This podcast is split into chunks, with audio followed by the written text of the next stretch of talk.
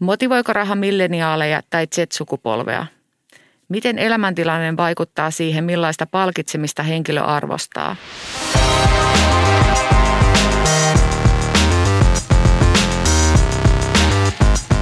Minä olen Sini Jämsen ja tämä on Palkittu podcast. Tässä jaksossa me puhumme Aalto-yliopiston hallituksen puheenjohtajan ja muutaman yritysten neuvonantajan Mikko Kososen ja sijoittamisen konsultoinnin parissa työskentelevän opiskelijan ja podcast-host Iida Ilkon kanssa siitä, miten eri sukupolvet suhtautuvat palkitsemiseen.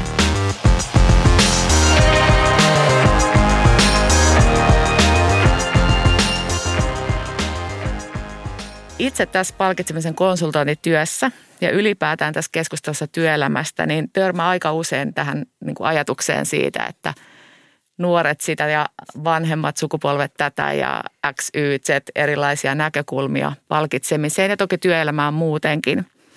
Ja tänään olisi niin toiveena keskustella nyt teidän kanssa ehkä vähän mitä näiden tämmöisten kyselyiden ja numeroiden taakse menee, eli onko todella näin. Ennen kuin mennään tähän palkitsemisaiheeseen tarkemmin, niin halusin kysyä teiltä vähän omasta työurasta, että haluatteko sitä avata joidenkin huippukohtien kautta. Jos vaikka Mikko aloittaa. Joo, mullahan on aika pitkä työura jo takana. Itse asiassa päättyi virallisesti viime vuoden alussa, kun jäin Sitrasta pois ja tuota, oltuani siellä 12 vuotta yliasiamiehenä ja sitä ennen olla 23 vuotta Nokialla. Eli kaksi tämmöistä mielenkiintoista instituutiota ja kyllä mä sanoisin, että ehkä se uran huippukohta oli kuitenkin se, että löysin itseni Sitrasta ja tulin valituksi sinne yliasiamieheksi, koska se oli mulla niin kuin semmoinen, voisiko sanoa uran – kohokohta, että mä en ollut koskaan nuorempana ajatellutkaan, että semmoista instituutioita ja tehtävää voisi ollakaan, joka niin hyvin mulle sopisi. Ja sitten kun se niin kuin vähän sattuman kautta löytyi, niin, niin se oli kyllä hieno kausi. Jos oli Nokiakin hieno, mutta mulle sopi vielä Sitra paremmin. Joo. No mites Iida? No joo, mä voisin ehkä lähteä vähän eri päästä liikkeelle, nimittäin olen siis vielä opiskelija, opiskelen maisterivaiheessa kauppakorkeakoulussa ja sieltä on sitten lähtenyt aloittamaan mun omaa uraani. Olen työskentellyt tähän mennessä tosiaan sijoittamisen parissa, järjestellyt kaikenlaisia tapahtumia, vetänyt sijoittamisen workshoppeja.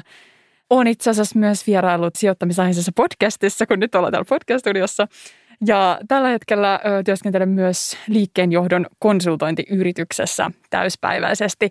Ja no tällä hetkellä myös sitten vapaa-ajalla, mitä mä teen, niin mulla on myös oma podcast, ö, jossa mä haastattelen inspiroivia naisjohtajia ja pyrin näin tuomaan enemmän roolimalleja erityisesti nuorille naisille. Tässä muuten kyllä näkyy jo tämä sukupolvien ero. Ihan ensiksi täytyy todeta, että mulla 24-vuotiaana oli tietysti opinnot loppuvaiheessa kauppakorkeakoulussa myös, mutta ei siihen mahtunut mitään muuta kuin sitä ja juhlimista. että tämä on kyllä, niin kuin, kyllä tässä niin kuin sukupolvet on kehittyneet. Niin siis mä kyllä jotenkin samaistun tähän, että tuntuu siltä, että hirveästi vedetään monen paikkaan. Voi olla, että se on myös se niin kuin syy, minkä takia mä oon kerännyt näin paljon erilaisia projekteja ympärilleni.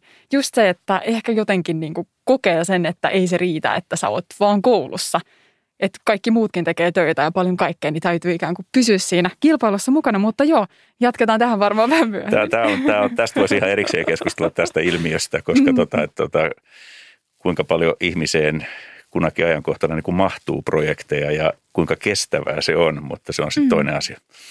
Mutta toi oli jo tosi mielenkiintoinen havainto jo, jo tässä, kun mietittiin teidän esittelyjä, niin molemmat olette – sellaisia, että olette te ehtineet tehdä monenlaista jo tähän mennessä ja teette myös niin kuin para-aikaakin monenlaista erilaista asiaa. No tota, tästä vielä niin kuin, Mikon työurasta, niin tota, nyt kun me puhutaan tästä palkitsemisesta ja mennään toki siihen kohta vielä tarkemmin, mutta osaatko jotenkin tästä niin kuin urasi aikana, näetkö, että palkitseminen, onko se jotenkin merkittävästi muuttunut niin kuin isossa kuvassa? No, tämä on mielenkiintoista tämä on yksi syy, miksi mä tulin tähän mukaan, että mä kuulen tässä Iidankin näkökulmia tähän, koska tuota, mulla on vähän semmoinen hytinä, että ei se nyt niin paljon loppujen lopuksi ole muuttunut. Et tota, ehkä semmoinen isossa kuvassa voi sanoa, että tämmöinen niin kuin merkityksellisyys ja arvolähtöisyys on kasvanut ja siinä on osittain ihan ymmärrettävät syytkin takana, että tota, elintaso silloin kun mä opiskelin ihmisillä keskimäärin oli, oli huonompi ja tota, luulen, että se niin kuin rahan merkitys noin ylipäätään – elämisessä ja toimeentulossa oli suurempi, niin se niin kuin korostui niin kuin palkitsemisessa ehkä enemmän silloin. ja nykyään on tällä sukupolvella on materiaa tarpeeksi, niin niillä on mahdollisuus ajatella vähän muitakin asioita ja se on sitten korostunut tämä arvot ja merkityksellisyys enemmän, mutta tämmöisen muutoksen mä kyllä näen, mutta tota, muuten ne niin kuin driverit, jotka ihmistä työssä innostaa, niin kyllä mä luulen, että ne on aika samantyyppisiä. Ne on tietysti yksilöittäin aina ollut erilaisia. Ja toimialoittainkin on eroja varmaan, tai ainakin sektoreita, jos ajatellaan yliopistoa ja yritystä tai virkamieskuntaa. Joo.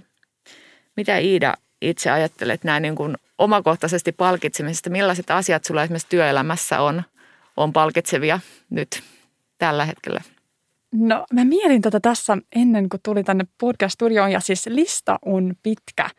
Um, jos mä nyt yritän vähän sille tiivistää mun ajatuksia, niin kyllä se niin kuin ykköspaikalla on se uh, Mikon mainitsema merkityksellisyys ja se, että kokee sen työn tärkeäksi, että siellä on joku tarkoitus. Ja se on se niin kuin ihan ykkös. Ja sen jälkeen sitten ehkä tulee enemmän sitten nämä tämmöiset niin kuin aineelliset pointit, niin kuin palkka. Et kyllä mä jotenkin koen, että vaikka just se, että okei, okay, että nykynuoret arvostaa tosi paljon merkityksellistä työtä, niin se ei kuitenkaan ole ehkä vähentänyt sitä palkan merkitystä, mm. vaan se on tullut ikään kuin sille rinnalle. No. Ja joo, no sitten näiden lisäksi tietenkin hyvin tärkeää, että on hyvää johtamista siellä organisaatiossa.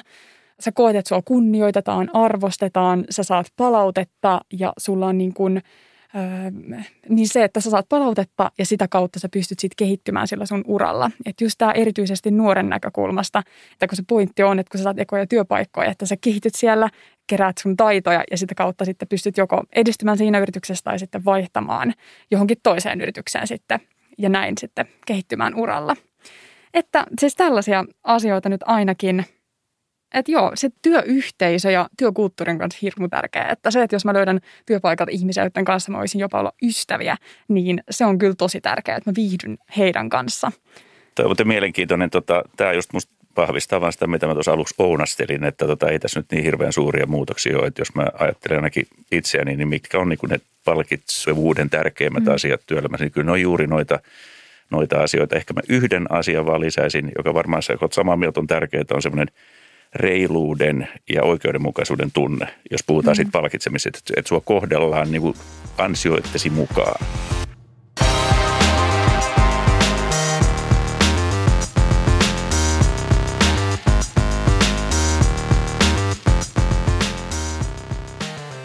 idea tähän podcast-jaksoon lähti siitä, että kun on tämmöisiä erilaisia yleistyksiä, tutkimuksia tai Y-sukupolvi sitä ja mm. Z sitä ja X ja näin eteenpäin – ja ajatuksena se, että, että olisi kauheasti niin kuin eroja jotenkin eri, eri sukupolvien, esimerkiksi niin kuin tässä työelämän, mitä arvostetaan. Ja, ja Iidakin toit kyllä esiin näitä, esimerkiksi tämä työmerkityksellisyys, se on esimerkiksi semmoinen, mikä tuntuu aika usein, usein toistuvan, mutta olen itsekin miettinyt just tätä asiaa, että onko itse asiassa esimerkiksi elämäntilanne merkityksellisempi asia tähän liittyen. Mm-hmm. Miten te itse ajattelette, voidaanko me yleistää, että nyt vaikka palkkauksia palkitsemiseen liittyen, niin eri sukupolvet arvostaisi eri asioita. Teillä oli ainakin paljon yhteisiä tässä alku, mm, mm. alkukeskustelussa näkökulmia. Mm.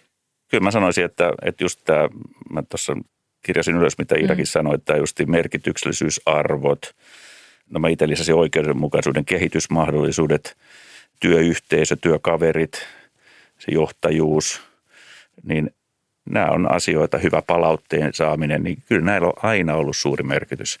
Että kyllä niin kuin ihmisen työmotivaatio lähtee kyllä näistä ja sitten se palkka täytyy, se on sellainen hygieniatekijä, että se täytyy olla mm. tietyllä tasolla ja sen täytyy olla oikeudenmukainen.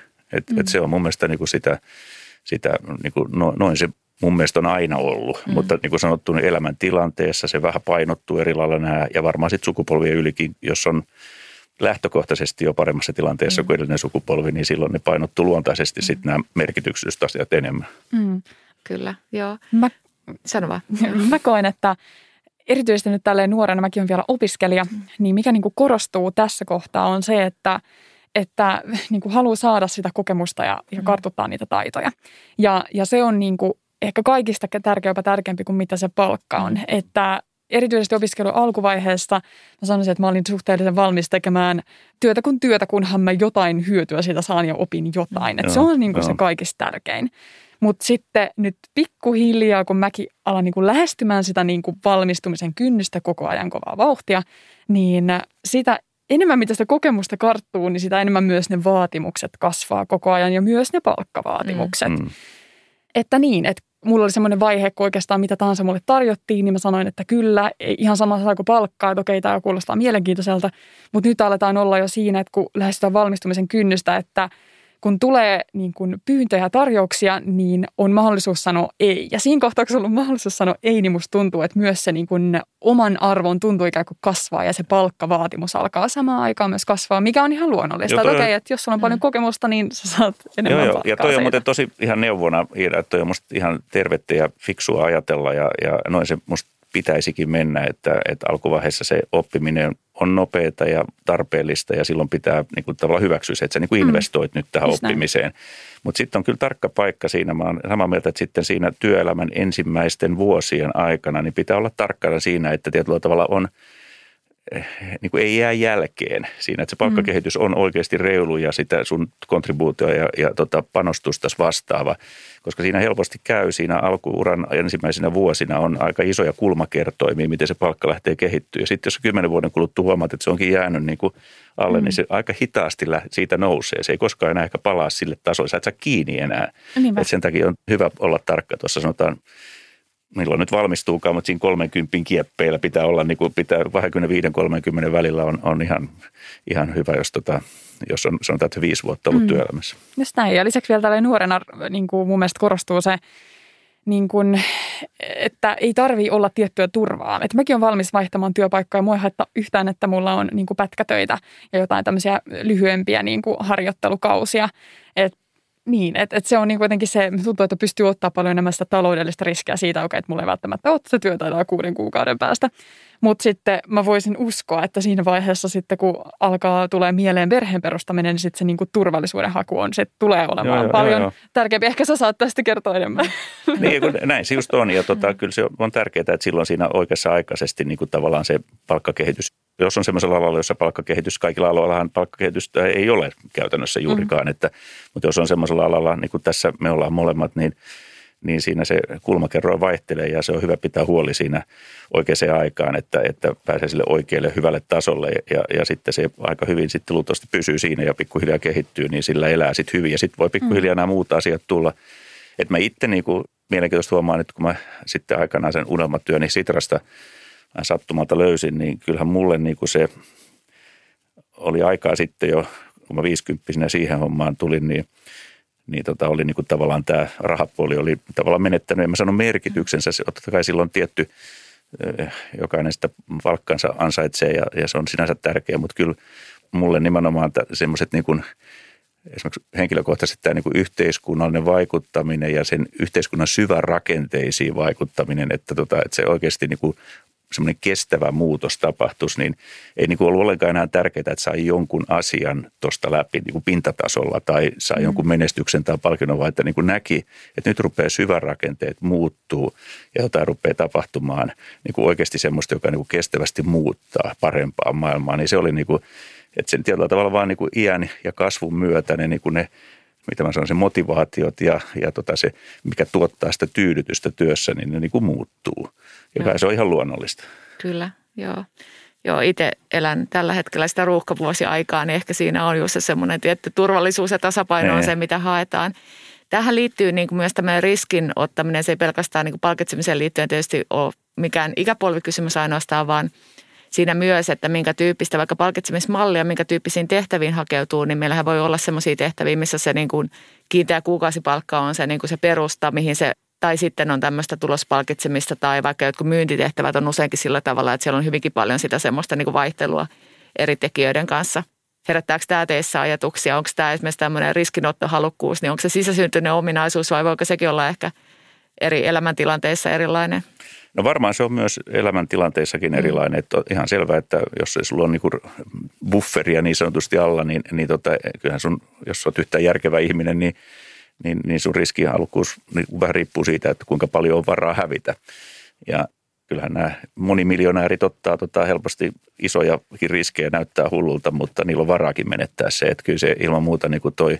Mutta että kyllä mä sanoisin, että se sitten on tietysti jonkun verran tuonne ala- ja hakeutumiskysymys. Jotkut ihmiset hakeutuu alalle, jossa se liikkuva osuus tuntuu hyvältä ja oikeudenmukaiseltakin. Mä kuulun sellaisiin henkilöihin, mun mielestä ilman muuta niin kun on tärkeää, että on tämmöinen tulospalkka osuus palkassa. Että sulla on niin se peruspalkka, joka on tietyllä tasolla ja sitten siinä on se liikkuva osa, joka riippuu sun sitten sovitusta lyhyemmän ja pitemmän tähtäimen niin kuin aikaansaannoksista niin kuin henkilökohtaisesti ja tiimissä ja koko tota organisaatio osalta. Et mun mielestä nämä on niin kuin, musta se on hirveän terve ja mun mielestä palkkauksen pitäisi siihen suuntaan niin kuin mennäkin useimmissa organisaatioissa. Mun mielestä jopa virkamieskunnassa, niin mä en ymmärrä miksi, kun siellä se on aivan johonkin tasoon ihan täysin riippumatonta melkein, että mikä sun kontribuutio, että sä, sä pääset jollekin hierarkian tasolle, niin siellä on sitten joku palkka ja, ja tota, sille, niin kuin, mitä sä saat aikaa tai mitä sä teet, niin sillä on mitään vaikutusta siihen. Mm. Niin kyllä musta se on suorastaan niin kuin väärin. Niin, mä oon, mä oon itse ollut sellaisissa työpaikoissa tähän asti, että missä niin kuin koko henkilöstö on ollut oikeutettuja bonuksiin. Niin. Ja, ja siinä on ollut tällaisia, niin kuin tällaisia tiettyjä bonusmalleja, että mm. kaikki työntekijät oikeastaan saa. Ja se on kyllä tuntunut hirmu reilulta. No Mutta sitten toisaalta kyllä – se on vaikea asia, koska sitten tietenkin siitä organisaatiosta löytyy niitä, jotka kontribuoi enemmän siihen Totta yrityksen kai. liikevaihtoon kuin mitä toiset. Mutta sitten toisaalta sit olisi vaikka niinku HR-henkilöt, jotka ei oikeastaan millään tavalla suoraan kontribuoi siihen liikevaihtoon. Tai se on ainakin tosi vaikea mitata, vaikka ne on niinku tärkeässä roolissa. Niin toi tuo niinku tiettyjä haasteita, että mä oon miettinyt, että mikä se, onko se sitten vaan, että kaikki saa niinku tasamäärän Ei sekään. tiettyä mun, bonusta. Että, siis, niin. Mun mielestä toi, mulla on toki kyllä kantaa, että tota, kyllä musta se molempi parempi, että kyllä musta on tärkeää, että – että jos organisaatiolla on joku yhteinen tavoite, niin siitä sitten niin kuin kaikille joku siivu voi sitten tullakin. Se on musta reilua, mutta kyllä mun mielestä sitten ilman muuta täytyy olla se henkilökohtainen tai jossakin on niin kuin tiimikohtainen sitten tällainen, että se on niin kuin on siis se HR-tiimi, jolla on tietyt tavoitteet ja saavuttaa ne, niin ne sitten saa. Tai sitten henkilökohtainenkin. Että mun mielestä voi olla hyvin, voisi olla tietysti tämä tulee sitten aika monimutkaiseksi, jos sulla on niin kuin kolmea tasoa, niin kuin ikään kuin organisaatio, kokonaisuus, sitten tiimi ja vielä henkilökohtainenkin, mutta mm. jonkunnäköinen kombinaatio näistä, koska kyllä ihminen myös haluaa, ja tämä liittyy sitten tähän, mun mielestä tähän nykykeskusteluun, että onko tämmöinen niin kuin avoin palkka politiikka mm. nyt ylipäätään fiksua, niin – mä olisin kyllä varovainen sillä, että niin kuin, tota, henkilökohtaisia palkkoja ruvetaan kaikille jakamaan tietoa. Et mun mielestä palkkajärjestelmän pitää olla avoin ja näkyvä ja sun pitää tietää, mihin se perustuu ja se pitää mm. olla reilusti toimiva sillä tavalla. Ja myös nämä bonukset, että mitkä on ne liikkumatilat bonuksessa ja muuta, mutta mitä se sitten itse yksilö on joskus saanut, niin – Esimerkiksi mä otan niin Sitra esimerkkinä. Nyt, niin kuin me jouduttiin paljon tätä pohtia, kun Sitra haluaa olla edistyksellinen organisaatio kaikissa vähän niin kuin edelläkävijä, niin tästäkin tietysti keskusteltiin, mutta mä pidättäydyin ainakin mun aikana, en tiedä mitä mun seuraaja on sitten tehnyt, mutta tästä, että me tehtiin palkkajärjestelmä, joka oli avoin, mutta siellä esimerkiksi meillä oli pääomasijoittajia, jotka tulee niin kuin ihan eri maailmasta, sitten meillä oli tämmöisiä yhteiskuntatieteilijöitä, Sitrassa oli ihmisiä, joilla on niin kuin hyvin erilainen tausta, koulutustausta ja myös niin kuin niiden referenssipalkkatasot niin kuin markkinoilla. Saattoi olla niin kuin sama maisteri-ihmisiä molemmat, mutta toisen referenssipalkka oli puolta suurempi kuin toisen. Mm. Ja tota, sä et saa niitä ihmisiä, jos sä maksat niinku sit, niinku sitä markkinapalkkaa. Mutta mm. sitten kun ne tulee yhteen organisaatioon, sitten siellä on niinku viisi erilaista, dramaattisesti erilaista markkinapalkkaa. Mm. Niin jos sä niinku avaat sen jutun sitten, niin kyllähän se herättää ihan hirveästi tämmöistä epäoikeudenmukaisuuden tunnetta. Niin. Mä, että, se, että ne liikkumavarat, me, me sitten avattiin mm. se systeemi, että meillä on, kerrottiin, että meillä on tämmöisiä hyvin erilaisia taustassa olevia ihmisiä mm. ja meillä tämä jo tietyn vaativuusryhmän tehtävä, niin se liikkumatila oli pakko tehdä aika isoksi. Mm, ja sitten ihmiset tavallaan ymmärsi sen, että no sellaista se on. Joo, mulla on itse asiassa kokemusta työskentelystä yrityksessä, jossa on avoin palkkamalli. Yritys on myös hyvin avoin tästä, niin koen ihan sopivaksi puhua siitä. Mutta siis homma meni niin, että tiimien sisällä – palkat oli avoimia. Okay. Tiimit oli noin kymmenen hengen tiimejä suurin ah. piirtein. Ja siis mä tiesin tismalleen, että kuinka paljon kukin henkilö tässä tiimissä ää, tota, tiena.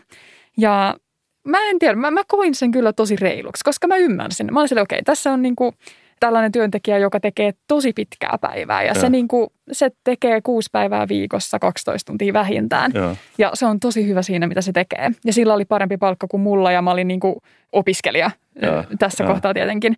Ja mulla oli huomattavasti alempi palkka. Niin sit siinä niin kuin näkyi niitä, että okei, että mun mielestä ne oli hirmu reilut ne palkat ja näin. Ne oli jotenkin onnistuttu luomaan silleen, että se ei sinänsä herättänyt mussa kateutta tai niin kuin huonoa fiilistä, koska samaan aikaan sitten oltiin kommunikoitu se, että okei, että jos sä koet, että sä oot tehnyt enemmän työtä kuin mikä on se niin kuin sun palkka, että sä ansaitsisit paremman Joo. palkan, niin tuu niin kuin tiimivetäjän tai sen niin kuin yrityksen ö, toimarin luo ja kerro se niin kuin heti, kun sulla tulee semmoinen fiilis ja on niin kuin avoin siitä suoraan ja, ja sitten katsotaan, mitä se menee. Mutta oikeastaan miten tämä tosi monesti meni oli se, että, että tiimin sisällä kun tiedettiin nämä palkat, niin sitten tota, joku työntekijä, kollega saattoi huomata, että okei, tämä tyyppi, tämä on tehnyt tosi paljon enemmän töitä, se on kehittynyt tosi paljon, että se ansaitsisi paremman palkan. Eli tuli kollektiivisia palkankorotuksia, kun työkaverit huomas, että tämä ja. tekee. Ja tämä on oikeastaan siitä tosi hyvä, koska monesti itse on tosi kriittinen siitä, mitä tekee, ja ei välttämättä edes huomaa sitä. Mm. Niin sitten tästä tuli tämmöinen tosi kiva kollektiivinen niin kuin efekti siihen palkankorotukseen. Tällaisia mm. kokemuksia tosi, tosi kiva kuulla ja tota, sanotaan, että tässä sitä niin kuin selvästi oppii, mm. kannatti tulla tähän mm. podcastiin, kun tota, että omakin ajattelu taas meni tuossa eteenpäin, että tuo hyvin niin kuin toimii tuommoinen tiimikohtaisuus. Mm. Jopa siinä niin kuin esimerkiksi mun aikaisemmassa organisaatiossa Sitrassa, jossa oli niin kuin tiimeillä hyvin eri tasoisia palkkoja, mutta, mutta tota, sitten tiimikohtaisesti – pystytään niin kuin perustelusti toteamaan, että, että se riippuu vain siitä kontribuutiosta ja kokemuksista ja kaikesta mm. muusta. Ja silloin sitä voisi niin kuin avatakin. Mutta toi oli myös mielenkiintoinen pointti, mikä sä toit, että johtaako se tämmöiseen sitten niin kuin tavallaan automaattiseen palkka niin kuin nostopaineeseen. niin, yrityksen niinku- kannalta. niin, niin, niin. Just näin. Niin. Joo. Jos on ihan totta, että tietenkään ei se ole ihanteellista, että yritys joutuu tai niin kuin, että pitäähän se olla jotenkin järkevä se palkka yrityksen kannalta, joo, joo, että sillä on varaa maksaa. Mutta, mutta kauhean kiva ilmiöhän niin. se on, jos niin kuin työkaverit, ja sä oot ihan oikein siinäkin, että tota, aika monet suomalaiset, varsinkin tässä muuten on maakohtaisia kulttuurieroja varmasti, kun mä Nokialla muistan vielä tämänkin, että siis jenkithän oli niin kuin aina – paljon parempi kuin ne niin kuin ikään kuin oikeasti oli. Siis mm. paperilla ja CVissä ja puheissaan ja niiden kontribuutio oli aina moninkertainen ja suomalaiset oli vähän, että no en mä nyt oikein mitään, mm. se on tämä tiimi, joka on tämän tehnyt. Ja suomalaisilla varsinkin on monella tämä vika, ettei ne niin kuin halua tuoda itseänsä riittävästi esiin. Mm. Ja, tota, ja sen takia on sitten kiva, jos niin kuin työkaverit sitten auttaa. Mm. Joo, mun tuli vielä tästä tiimikohtaisuudesta mieleen se, että kun sä sanoit, että, että just nimenomaan avoimet palkat tiimien sisällä saattaa onnistua, koska silloin siellä ehkä on niin kuin saman alan tyyppejä siinä tietyssä tiimissä. Mutta mä oon huomannut myös niin kuin tälle opiskelijoiden keskuudessa, että palkat on hyvin erilaisia pelkästään niin kuin kauppakorkeakoulun niin kuin sisällä, koska sieltä löytyy markkinointia, no. sieltä löytyy rahoitusta. Niin ne on ihan eri maailmasta. Että jos mitä vaikka markkinoinnin harjoitteluita, niin on aika paljon matalempia palkkoja, mitä vaikka jossain Rahoitus. rahoitusalan Joo. ö, harjoitteluissa on. Että niitäkin on tosi vaikea verrata, että ne on aika silleen niin omat maailmansa Kyllä. täysin.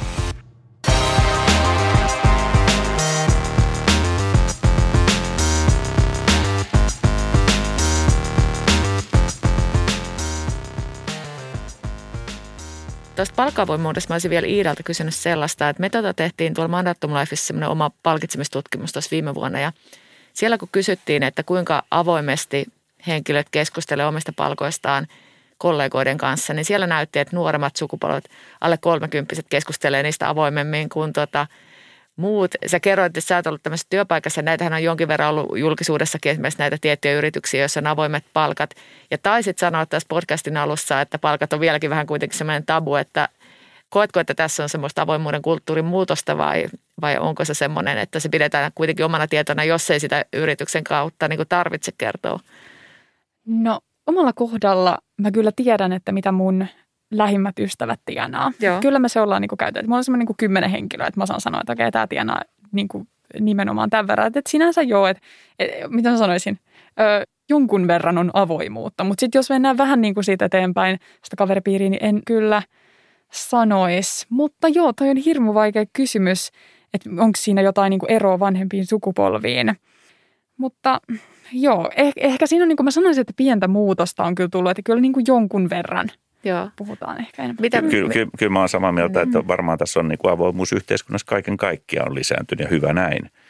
Ja tota, äh, vaikka tämä VTVn tapauskin lehdistö, että, että paljastuu asioita, niin se on todella tärkeä asia. Että kyllä mun mielestä mä uskon, että palkka myöskin on tullut jäädäkseen ja se lisääntyy, ja, niin, mutta se on vain, siinä täytyy olla tosi tarkka, että se systeemi on fiksusti ja hallitusti järjestetty, että se johdat tämmöiseen niin kuin palkkojen – vääränlaiseen nousupaineeseen ja sitten kateuden tunteeseen ja kaikkiin muihin asioihin. Että, mutta se, että mun mielestä niin kuin, ainakin sulla on joku käsitys, että mihin se palkka perustuu, niin kuin mä sanon, palkkajärjestelmä ja, ja, ja tota, että mitä mahdollisuuksia ja millä rangeillä suurin piirtein ne muut tienaa, niin se on musta niin tärkeää. Mm. Mutta se, kyllä jotenkin se menee musta semmoiseen niin henkilökohtaiseen juttuun, että se niin kuin, sen saa itse kertoa, jos haluaa, mm. mutta, tota, mutta niin. tota, se, että, että tota, se, että sitten niin kuin joku muu julkaisi sun puolesta, niin, niin tota, no verotiedotkin on nykyään mm. julkisia, niin mm. mikä mm. siinä, että kyllä se näin tulee. Mutta yksi juttu tässä vielä ehkä, mun, tota, mulla tuli mieleen, tota, nyt kun on tässä yliopistomaailmassa ollut, että siinähän on ihan niin kuin sitten, mulla on puhuttu nyt niin kuin yrityksistä ja mä oon maininnut myös niin kuin virkamieskunnan, niin, niin, niin tota, niin yliopistomaailma on mun mielestä niin kuin tosi jännä ja mielenkiintoinen, että kun siinä on ollut enemmän tässä tota, tämän Aalto-yliopiston kautta, niin virkamiesmaailmassa ja yritysmaailmassakin se meritoituminenhan tapahtuu kuitenkin, ne on niin kuin hierarkioita siinä mielessä, että meritoidut niin kuin, ja pyrit tekemään vaikutuksen ylöspäin esimiehiin. Että sä niin kuin ikään kuin teet sen vaikutuksen ja sä, niin kuin sieltä tulee se palaute. Mutta, mutta yliopistomaailmassa on niin fundamenttiero tässä, että se meritoituminen tapahtuukin tämmöisen vertaisarvioinnin kautta. Siis sähän niin kuin teet niin kuin tavallaan, sä pyrit koko ajan niin kuin ikään kuin saamaan niin kuin maailmanlaajuisesti omassa tutkijapiirissäsi niin kuin sitä arvostusta ja se tussus tulee niin kuin arvokkaampi ja parempi ja parempi professori. Siellä tavallaan se hierarkiassa eteneminen ylöspäin, niin se on niin kuin tavallaan monet huippututkijat pitää sitä niin kuin katastrofina, ne on niin kuin epäonnistunut, jos ne joutuu siihen hallintoputkeen tavallaan, että siellä se on, se, ja se onkin mielenkiintoisesti taas johtamisen kannalta, että miten sä johdat semmoista organisaatiota, jossa sä et voikaan enää, niin kuin, sä et motivoikaan ihmisiä sillä, että hei, nyt jos teet tämän vähän paremmin, niin sä nouset niin kuin pykälää ylemmäksi, kun sillä ei ole välttämättä mm. mitään merkitystä. Et, et nämä on niin kuin jänniä, nämä, nämä organisaatio niin kuin fundamenttikulttuurierot on, on tärkeä ymmärtää, että, että, että palkitseminen niin kuin tavallaan yliopistomaailmassa – on ilman muuta se paras palkinto, että sä saat jonkun hienon artikkelin julkaistua ja sä saat siitä paljon niin kuin tämmöistä mm-hmm. vertaista niin kuin arvostusta. Niin mm-hmm. sehän on se niin kuin ihan huippujuttu, jos sä teet sellaisen. Sä saat jossain mm-hmm. Nature-lehdessä niin kuin jutun mm-hmm. läpi, niin se on niin kuin, se on jotain niin kuin mm. paljon paljon hienompaa kuin tulla nimitetyksi niin kuin Nokian pääjohtajaksi. Mm. Niin. Joo. niin kuin... Joo, tästä ehkä tätä, vielä tästä ura-asiasta voitaisiin pikkasen puhua. Tota, semmoinen, niin kuin ehkä jos mietitään että sukupolvia vielä, niin tota ehkä semmoinen, onko mututuntuma vai pitääkö paikkaansa, että vanhemmat sukupolvet tyypillisemmin on tehnyt niin kuin koko uransa jossain tietyssä samassa organisaatiossa ja sitten nuoret taas ehkä vaihtaa enemmän, enemmän niin kuin työpaikkoja ja, ja mm. törmäsin tämmöisenkin ajatuksen tässä, kun mietin tätä ja hain taustatietoja, että, tota, että nuoret sukupolvet saattaisi jo niin kuin koko ajan jo aloittaessaan uudessa työpaikassa pohtia, että mikä se seuraava ura-askel on, että Sä Iida puhuit tästä, että haet niin kuin kokemusta nyt näissä töissä, missä olet ollut, niin miten tämmöisen mm. tunnistatteko ajatuksen, että on jo mielessä se, että kun tästä saan tämän kokemuksen, mikä se seuraava voisi olla, kun taas ehkä vanhemmilla No itsekin te, Nokialla ilmeisesti aika pitkää, pitkää No mutta siis tämä on, niin kuin, mähän on niin klassinen vanha, mm. vanhan polven edustaja tässä, että siis 35 vuotta kahdessa paikassa. Mm. Siis tuntuu ihan mm. uskomattomalta, että siis okei, okay, mä olin kaksi vuotta kauppakorkeakoulussa assistenttina – tota, valmistumisen jälkeen, mutta tota noin, niin käytännössä kaksi työpaikkaa, niin, niin kyllä se varmaan rupeaa olemaan aika harvinaista tällaiset yhden ja kahden työpaikan urat ihan, että siis työpaikkojen ja, ja liike-elämässä varsinkin elinkaaret yrityksessä lyhenee koko ajan ja että se on niin kuin vaikea mm. nähdä, että semmoisia on.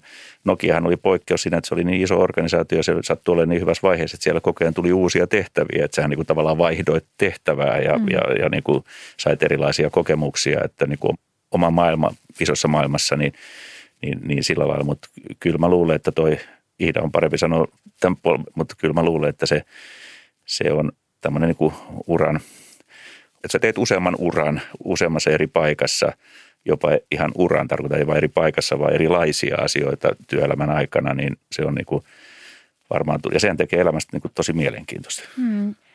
Joo, kyllä mä tunnistan tämän ehdottomasti että siis se on hyvin tyypillistä, erityisesti niin kuin no tuotantotalouden puolella ja kauppakorkeakoulussa, että haetaan jo opiskeluaikoina sellaista portfoliota, erilaisia harjoitteluita ja lyhyempiä työjaksoja. Että semmoinen niin kuin kolme kuukautta voisi olla ihan niin kuin tosi perusaika olla jossain ö, harjoittelussa ja sitten siitä suoraan seuraavaan ja sitten seuraavaan. Mä itse olin siis opiskelujen ohella nyt niin kuin kaksi ja puoli vuotta samassa firmassa. Se oli hyvin poikkeuksellista, että jotkut mun tutut oli siinä ajassa tehnyt jo neljä niin kuin eri harjoittelua. Ja mä näen, että mikä se syy siellä taustalla on se, että haluaa kokee paljon erilaisia työkulttuureita ja töitä ja sitä kautta löytää se niin kuin oma juttu, mikä sitten kietoutuu tähän alussa puhumaamme merkityksellisyyteen. Että jotenkin ei ehkä halua tyytyä siihen ekaan juttuun, mitä saa, vaan haluaa nähdä, mitä kaikkea muuta löytyy ja sitten sen jälkeen mut, niin kuin valita ehkä sen sen niin kuin työn, missä sitten voisi olla pidempään ja mihin laittaa enemmän paukkoja. Ja toki tässä on myös se taustalla, että onhan se nyt hirmu vaikeaa heti eka päästä sinne sun top yksi firmaan, mihin Joo. sä haluat mennä, vaikka sinne top konsultointifirmaan, vaan sun on pakko saada ennen Joo. sitä työkokemusta joistain yrityksistä, missä on niin paljon kilpailua. Ja sitä kautta sä lähdet rakentaa sitä portfoliota tai sitä sun tietä sinne yritykseen, mikä on se, mitä sä oikeasti haluat tehdä. To, toi on siis mm. älyttömän mielenkiintoista kuulla ja tota, varmasti tietoisempaa ja aktiivisempaa toi, toiminta nykyään kuin esimerkiksi mun aikana. Mutta luuleeko että toi sit johtaa pitemmän päälle siihen, että ei löydykään sit sitä sen kymmenen vuoden etsitskelyn jälkeen sitä semmoista, jossa on sitten pitempää, vaan sitten kaiken kaikkiaan sitten huomaa, että okei, nyt tätä riitti kaksi vuotta ja kolme vuotta, maks viisi vuotta. Sitten mä haluan taas jonkin uuden merkityksen. Eikä mä sano, että sekään paha, mutta luulet sä, että tuossa, onko se mennä, meneekö se tohon? Mä uskoisin, että voi olla. Että niin. Mun on aika vaikea nähdä, että, että niinku mun ikäpolven nuoret olisi 20 vuotta jossain, sit jossain yrityksessä loppujen lopuksi. Että ehkä ne sitten niinku pienentyisi siihen jonkin viiteen vuoteen. Mm. Ja, ja sitten, että aina kun koetaan, okei, okay, nyt mä oon saavuttanut mun kasvumahdollisuudet tai sen niin kuin katon ja, ja ei enää ehkä löydä siitä uutta, niin sitten vaihtaa projektia mm. tai siirtyy vaikka yrittäjäksi. Toi on nimittäin ihan mielettömän mielenkiintoinen kysymys, siis niin kuin sitten taas niin kuin noin yhteiskunnallisesti ja yritysjohdon näkökulmasta, että jos, jos niin kuin tulevaisuus onkin sitä, että, että ihmiset on töissä vaan niin kuin maksim viiden vuoden uria, mm. niin kyllähän se on niin kuin henkilöstöpolitiikan rakentamisen, yrityskulttuurin rakentamisen ja monen muun kannalta aika eri peli kuin se, että sulla mm. on sitten niin kuin siellä niin kuin ne aina on jotakin, jotka on mm. lyhyen aikaa, mutta mm. pääosa jatkaa sen 20 vuotta ja tavoittelee, niin se on, se on ihan eri, se on paljon niin kuin, että se on hyvä eri, mm. eri asia. Mutta sitten tässä voisi olla sit toisaalta se hyvä puoli, että ne ihmiset on jotenkin tosi innostuneita joo, siitä joo. työstä, koska ne on ollut niin vähän aikaa. Mä en sanonutkaan, että se on huono asia välttämättä. musta se on vain eri asia. Kyllä. niin, joo, joo, se on just näin. Just näin. Se on niinku, musta se on mielenkiintoinen skenaario. Joo. joo. Hei, kiitos. Meillä alkaa aika loppua, niin kiitän teitä tosi mielenkiintoisesta ja tota, innostavasta keskustelusta. Ja, ja mä itse niin kuin ehkä vetäisin tätä yhteen niin, että – työn merkityksellisyys, mielekkyys, oikeudenmukainen palkkaus, palkitseminen, ne on varmaan kaikille sukupolville tärkeitä. Mutta kyllä me mielestäni löydettiin myös tämmöisiä ihan selkeitä, selkeitä eroja myös niin kuin siinä, mm. siinä uran, uran pohdinnassa ja, ja myös siihen palkkaukseen palkitsemiseen liittyvissä ajatuksissa. Että tota, kiitos. Kiitos, kiitos. kiitos tämä, paljon. Oli, tämä oli opettavainen ja kiva kokemus. Oli Kyllä. erittäin mukavaa. Kyllä. Kiitos sinulle, että kuuntelit. Palkittu podcastin voit tilata Spotifysta ja Apple Podcasteista.